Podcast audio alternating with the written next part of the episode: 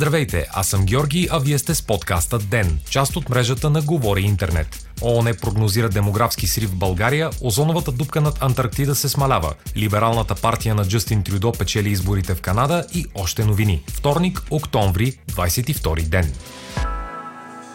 Организацията на Обединените нации прогнозира сериозен спад в населението на Юго-Источна Европа и по-конкретно на България. В следващите няколко десетилетия съобщава агенция Reuters. До 2050 година, според демографския доклад на ООН, страната ни ще изгуби цяла една четвърт от населението си. Причината за спада в населението на Юго-Источния европейски регион е масовата емиграция на по-младите хора към Западна Европа, в търсене на по-големи възможности за професионална реализация. Това движение и намаляването на броя на хората в трудоспособна възраст затруднява засегнатите страни в поддържането на социални услуги като изплащането на пенсии. Регионалният директор на фонда на ООН за населението за Източна Европа и Централна Азия, Алана Армитич, посочва в изявление, че от 10 страни с най-бързо намаляващи население в света 9 са в Юго-Источна Европа. Армитич подчертава, че правителствата в региона трябва да разработят пълноценни демографски политики, концентрирани около спазването на човешките права, по-добра грижа за децата, по-гъвкави работни часове, родителски отпуск и за двамата родители, както и равно споделяне на отговорностите в семейството между мъжа и жената.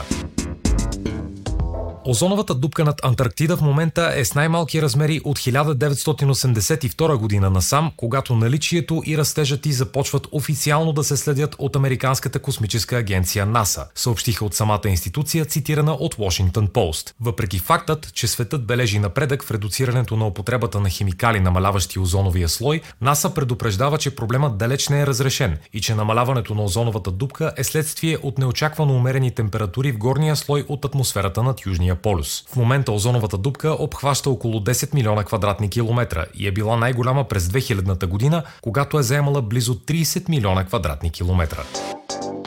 Либералната партия на досегашния министр-председател Джастин Трюдо ще спечели проведените вчера избори в Канада и ще състави следващото правителство, показват прогнозите на няколко местни телевизии, цитирани от Франс Прес. Според тях либералната партия няма да успее да спечели абсолютно мнозинство в парламента и ще трябва да състави правителство на мълцинството, като разчита на други политически партии за прокарването на закони. Прагът за мнозинство в Камерата на общините в канадския парламент е 170 места, а според прогнозите либералната партия ще спечели около 145. 106 ще отидат в консервативната партия на Андрю Шиер, 33 при сепаратисткия квебекски блок, а лявата нова демократическа партия ще остане четвърта политическа сила с 20 места. Победата на Джастин Трюдо и неговата партия идва въпреки възникналия преди около месец скандал с намерени снимки на канадския премиер, гримиран с черно лице на бал с маски от 2001 година. В наши дни подобен тип маскировка се счита за расистка проява, заради което Трюдо бе принуден да се извини публично за фотографиите.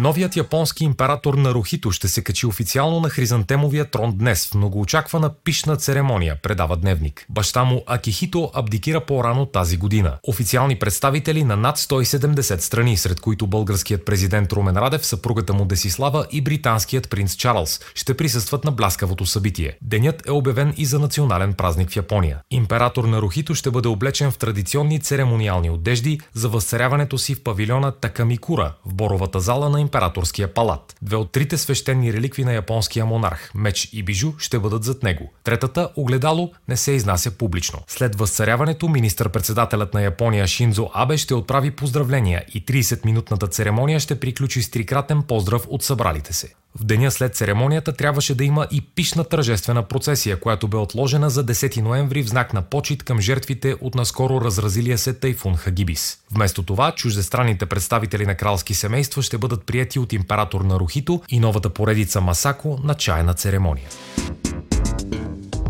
Стадо европейски бизони, известни в България като зубри, живеят свободно в Родопите у нас за първи път от повече от хилядолетие насам, съобщава специализирания сайт Rewilding Europe. Стадото, което в момента се състои от 5 женски и 2 мъжки бизона, е било държано в контролирана адаптационна среда в източните Родопи от 2013 година насам, а вече живее свободно в резервата Студен кладенец. Едно от животните е 4 годишното зубърче Надежда, първото животно от своя вид, родено на юг от река Дунав от средновековието на насам. Възстановяването на популацията на европейския бизон започва от средата на миналия век, след като в началото на столетието последните диви животни от този вид изчезват. По официални данни, през 2018 година в света се срещат 7532 екземпляра. Зубърът е най-голямото тревопасно животно в Европа и е важен вид в горските екосистеми.